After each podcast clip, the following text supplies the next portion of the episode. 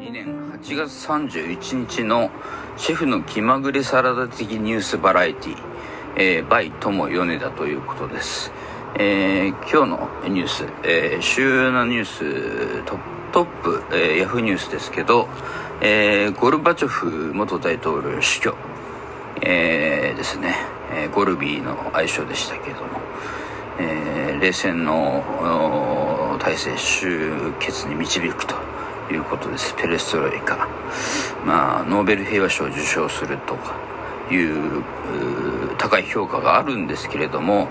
まあ皮肉ないろんな反省な政治人生だったというところもありますと、まあ、ソ連の崩壊を導いた人でもありますからね。はい。あとはまあ台風ですね。それから、えーと、中国の、えー再えー、採石債権者独自の再編案をということで、えー、中国恒大集団の海外債権者独自の債権案再再編案を策定、えー、フィナンシャル・タイムズロイターですけど中国の不動産開発大手の、えー、中国寛大集団の社先を保有する海外ファンド税が独自の債務再編計画をまとめたということです。えー、オフショア債務200億ドルの再編計画ということです。同社のコメントは取れていない。コメント取れてないのに記事にするロイターもロイターですね。はい。えー、それから、えー、僕が注目している、えー、ニュース。40万円の18回パックでまだ5回しか行けてないのに脱毛ラボ運営会社が突然の破産契約した大学生の後悔という記事が、えー、アベマタイムズで出てます、えー、脱毛ラボを運営するセドナエンタープライズが、えー、26日破産倒産、えー、全国80店舗以上展開していたと。えー、コロナ禍の影響とか、え、今年3月の家庭用脱毛器の広告の景品表示の、違反で、え、再発防止命令を受けていたと。それで契約者数が、伸び悩んでいたらしいですね、えー、この脱毛ラボってなんすかね。えー、全身18回の40万コースを契約していた大学生の山田さん。えー、僕は肌が弱いので医療脱毛ができなかった。学生のうちに脱毛を終えたく、他のサロンよりも料金安い、えー、店舗、そして店舗が多いので、えー、2週間に 1, 1回のペースで手術を受けることができるという脱毛ラブを選んだ。評判が良かったし、芸能人モデルの広告もたくさん出ていたと。18回パックは他のパックより単価安い。えー、予約が取りやすいとして契約したが、実際そうでない。契約解除しようかと考えたが、お金がかかると言われてここまで来てしまったと。えー、7月の施術の時まで12、えー、予約埋まってしまっ、えー、7月の施術の時に12月まで予約埋まってしまっていると言われ、結局5回しか行けてない。えー、そんな中で突然の破,、えー、破産手続きの連絡があったということです。脱毛ラボ、まあ今、僕もね、あの、ヒゲ脱毛実はしてるんですけど、これはちょっと困りますね、こういうことがあると。はい。じゃあ、えー、CNN トップ、えー、ウクライナの犯行、ロシアにすでに影響。これ昨日と同じですね。はい。えー、それから中国の深センでもうロックダウン。世界最大級の電気街。まあ、深センも僕取材しましたけど、えー、ものすごい人口密集度ですからね、あれ一回、あの、広がっちゃうとすごいいいことになると思います。あと、銀行の預金凍結をめぐり244人逮捕、中国の河南省というところで、なんかすごい横断幕で、なんか、は、はい、反対デモやってますね。あと、イラクの首都で衝突10人死亡、有力者の政治引退表明受けということだったりとかします。えー、っと、ワールドに行ってみましょうかね、CNN。トップが、まあ、ゴルビーの死去ですね。えー、それからアメリカトップは、えー、新型コロナ再陽性のバイデン夫人陰性を確認と。えー、まあご高齢ですからね、大丈夫なんでしょうか。はい。そして、毎日毎日行われる、行われるというか、起こっている、アメリカの銃事件、えー、今日もあります。えー、無差別銃撃で4人死傷、死傷、男を逮捕、デトロイト。えー、戦闘服姿の男が銃乱射、2人死亡、警官含む5人負傷、米アリゾナ。えー、ということです。もうアメリカは毎日銃社会ですね。えー、それからロシアがイラン製ドローン調達、ウクライナで使用の見直しという感じです。え、あとは、またオレゴン州のショッピングセンターで襲撃、死者2人と。えー、それからちょっと面白いのが、ヒラリー・クリントン氏もダンス写真投稿、フィンランド首相に支持表明ということで、なぜかヒラリーがダンスしてる写真、動画をですね、えー、ツイッターに投稿していると。なんじゃこりゃということなんですけど、えー、ジンジャー・ロジャースはフレッド・アステアがやったことを全部やった。逆向きにしかもハイヒールでというテキサス州のアン・リチャード知事の言葉を引用し自身が国務長官時代にコロンビアを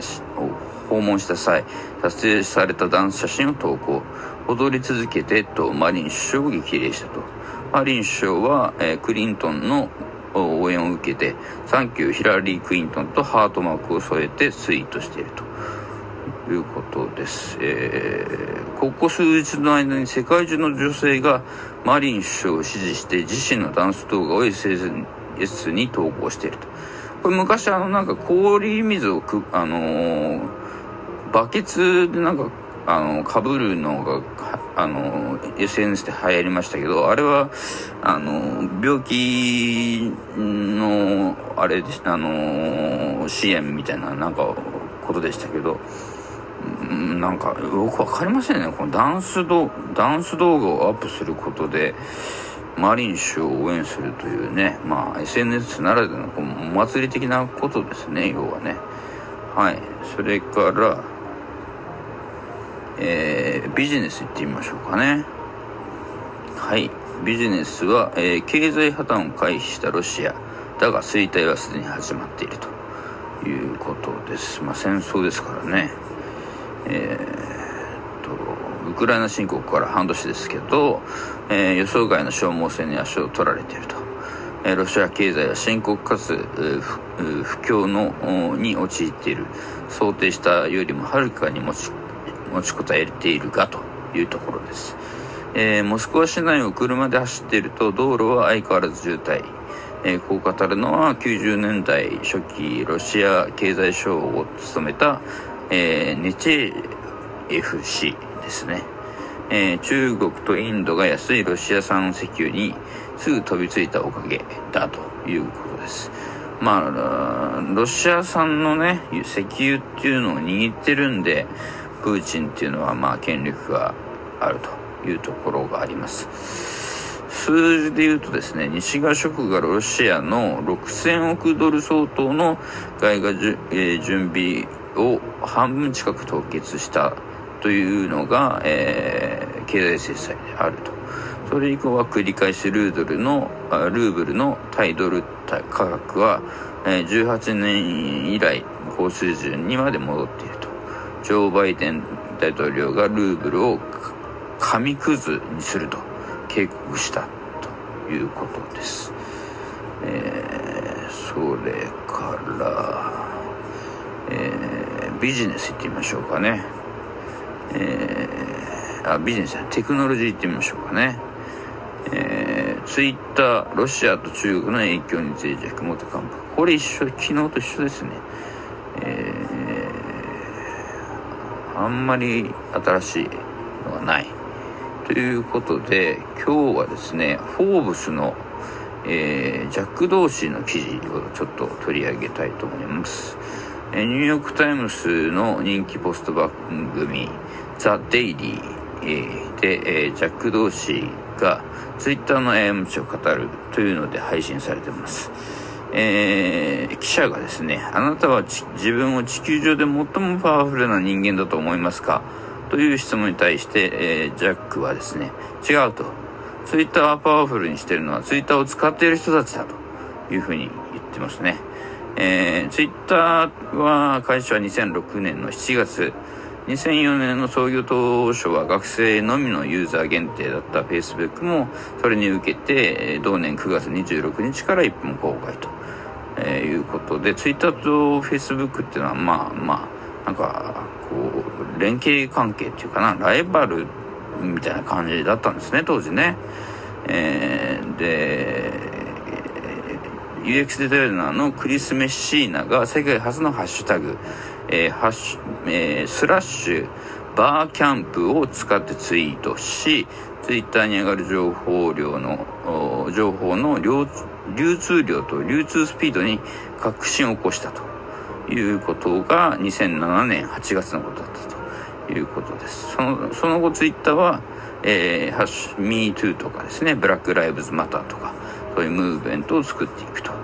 えー、インタビューで同志は、えー、僕らはツイッターを発明したんじゃない。発明、発見したのだと言っており、ツイッターというより、プラットフォームは当初、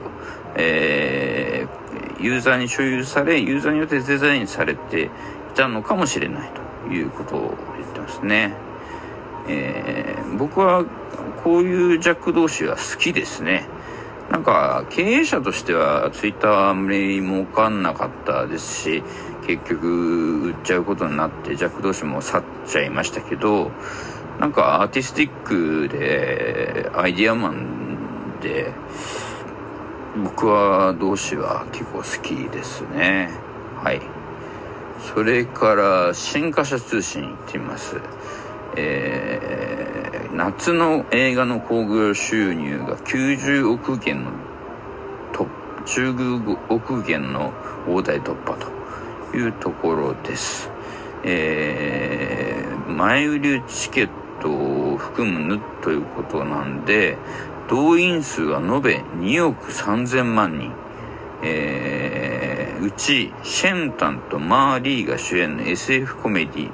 特攻月級ムーンマンの月興行収入は28億6100万元でダントツ。同映画は、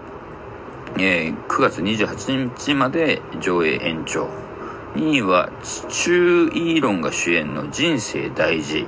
で、興行収入17億800万元。これも上映、延長。3位は、ジェラシック・ワールド。新たなる支配者興行収入は10億5900万元ということですねうんまあ、中国の映画すごいですねはいえー、人民日報のトップはパまあ、昨日と一緒のパキスタンの洪水被害で習近平がアルビ大統領に見舞い電報ということです。で、昨日ですね、あの、ちょっと音声が悪かったんで、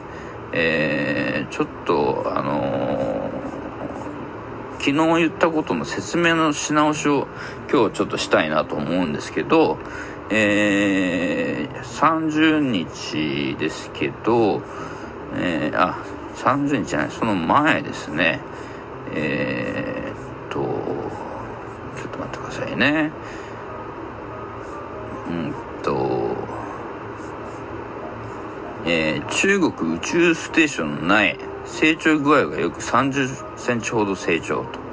ということで、中国科学院が29日に明らかにしたと。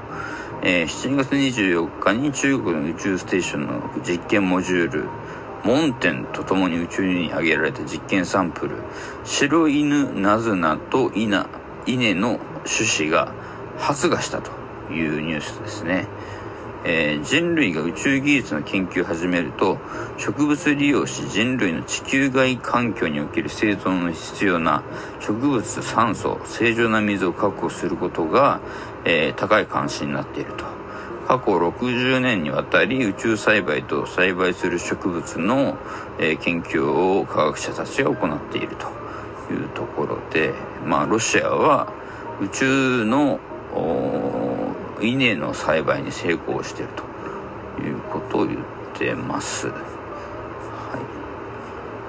それから昨日面白かったのがですねえー、っとフライングディスクですね、えー、フライングディスクフライングディスク大会っていうのがあるんですけどこれ皆さん知ってますかねえーえー、第1回北京フライングディスクオープン選手権大会が開催ということです。えー、8月27日、28日、9月3日、4日、10日の5日間を会期として開催され、計120チーム、約2000人が、えー、出場したということです。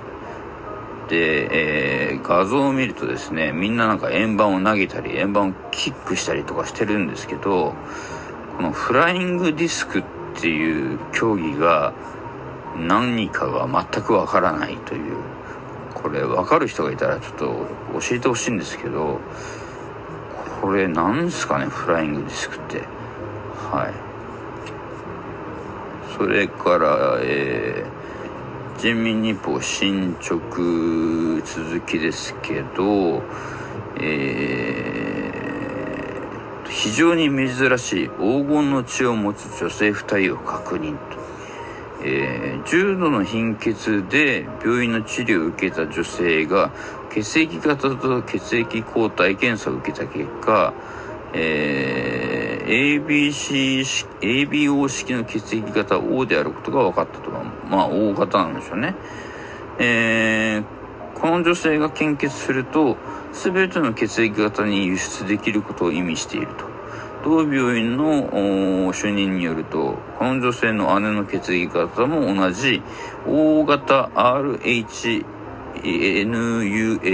だったというと。ネット上の情報によると、その RHNULL は黄金の血と呼ばれていて、600万人に1人しかいないという。1960年に初めて確認されてから、この血液を持っている人は、これまで50人もいないと。中国でも4人しか報告されていないということです。なんかすごいですね。はい。それから、えー、っと、う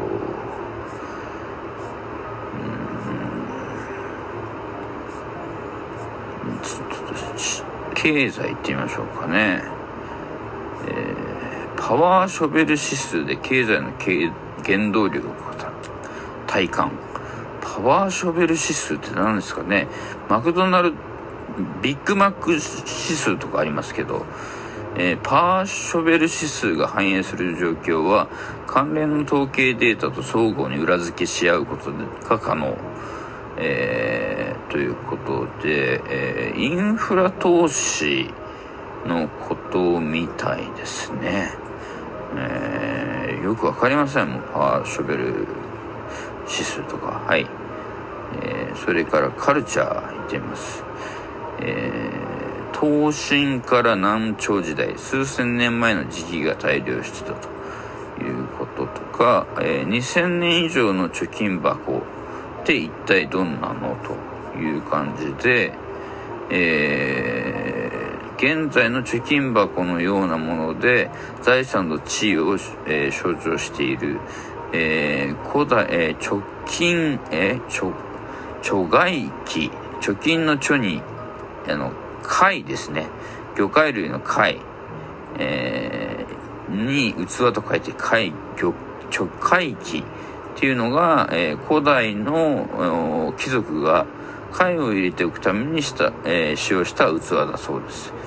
えー、馬に乗って疾走する全身が金箔で包まれた騎士の姿は、極めてえー、精緻な技が施され、造形が生き生きとしており、全身からかっこよさが溢れ出ているという感じで見てるんですけど、まあ、まあ、かっこいいっちゃかっこいいですけど、まあ、これ2000年以上前に本当に作ってたらすごいんですけど、贋作が多いんでね、本当にどうなのかなというところは思います。えー、科学いってみますね。えー、先ほどの宇宙ステーションの他で、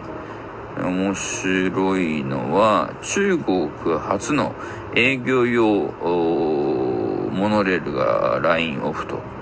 いうところです。えー、1本目のこう、こう、光る谷の、光る子供号と書いて何というものか分かりませんが、えー、モノレールが26日にラインオフしたと。えー、営業用の、えー、懸垂式モノレールっていうのかな、えーこのえー、新型小型輸送鉄道交交通機関だということです。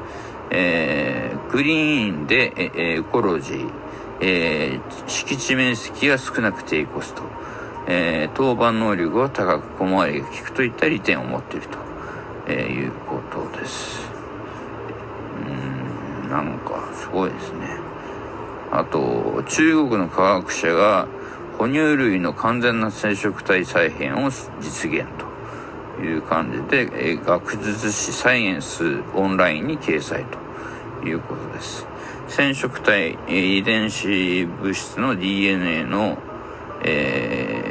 ー再えー、染色体再編成とは染色体に断裂が発生した上えー、上、その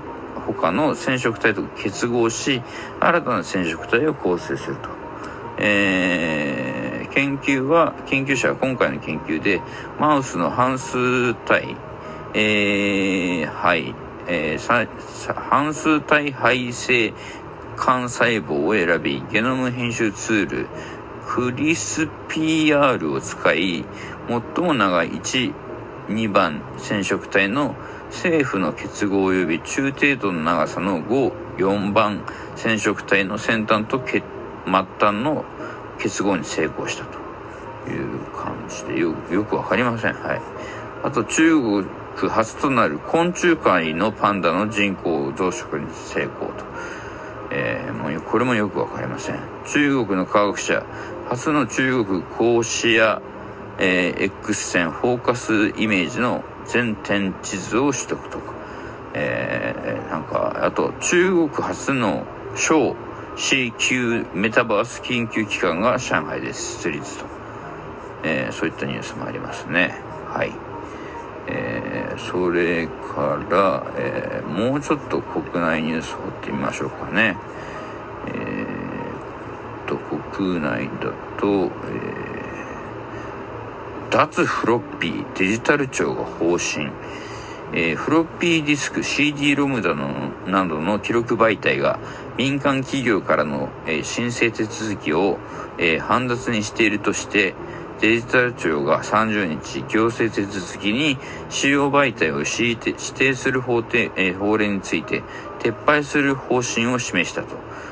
えー、早ければ秋の臨時国会に法案提出し、成立を目指す。え？フロッピーディスクと CD ロームまだ使ってたんですか？えー、これ、まあ法案通さないとこれ使え、使わないようにならないんですね。えー、山口県阿武町で発生した4630万円の給付金誤入金では、金融機関との入金データのやり取りにフロッピーディスクが使用されたと。えー、道庁の職員は振込先のデータをフロッピーディスクに入れ、山口銀行の窓口に提出した。入金を受けた山口銀行は、フロッピーディスクなどによる振込や口座振替依頼データの、えー、授受の新規受付を停止していたものの、えー、お客様には別の手段への移行を案内しているが、継続要望があれば対応せざるを得ず、全廃は難しいのが実情としているということですけど、フロッピーディスク、今のパソコン使えないですよね。どうするんでしょうかね。はい。えー、それが国内 IT、えー、悪用懸念の声、イラスト生成 AI 停止と。まあ、こういうのがいっぱいありますね。はい。えー、金融省、ひろゆき氏起用の金融庁動画、金融省直ちに問題はない。えー、金融庁が2チャンネル創設者のひろゆき、えー、との対談動画を公開してネット上で物議を醸していることをめぐって、鈴木真一財務省兼金融省は、えー、午後の閣議後会見で、直ちに問題があるとは考えておりませんと述べたということです。えー、まあ2チャンネルでね、えー、民事訴訟をたくさんされてた後、賠償金払ってなくて、フランスにひろゆきさんいるんでね、そのことで問題になっているということですけど、この金融庁の人もとばっちりですね。はい。それから稲森和夫さんが死去しましたね。えー、ご冥福をお祈りします。はい。えー、あと、研究力を武器に駆け上がる東大発学生起業家、ノロの目指す道、えー、データとアルゴリズムで産業の DX を手掛ける、なんていうんですかね、灯籠なんでしょうかね、ローなんでしょうかね、を創業した。ノロ勇気っていうんですかね、東大工学部で AI を研究する現役大学生ということです。リアルな建物、えー、施工現場、設計図などの書類をデータ化して AI により判断や処理をすることで業務を省力化。さらに集めたデータから瞬時に、えー、 Building Information Modeling の 3D モデルを自動、半自動生成する研究を進めていると。クライアントには大、えー、大成建設や大東洋建設がもういるそうです。すごいですね。創業1年半で海外へ進出ということです。まあ今ね、もう東大はあの、大企業とか官僚になるんじゃなくて、学生、学生企業家が多いですからね。えー、どんどんそういう風になってほしいなとは思います。えー、それから、えー、グッチが、えー、パロディ商標登録への異議、えー、し、えー、申し立てに失敗という感じです。えー、日本語で読むアラビアのサイトというサイトになぜなぜかアラビアとは全然関係ない。日本ブランド、えー、CUGGL が商標権争いで、ね、グッチ、グッチなんですかね、に勝利という記事が出てしまったと。イタリアのサースセンター高級ブランド、グッチじゃないね、GUCCI は模倣ブランド CUGGL の商標登録を阻止しようとしたものの、日本の裁判所で敗訴したと。なんかややこしいですね。はい。というわけで、えー、話してまいりましたが、8月31日の、えー、シェフの気まぐれサラダ的ニュースバラエティ、えー、バイ友米田でした。えー、また明日。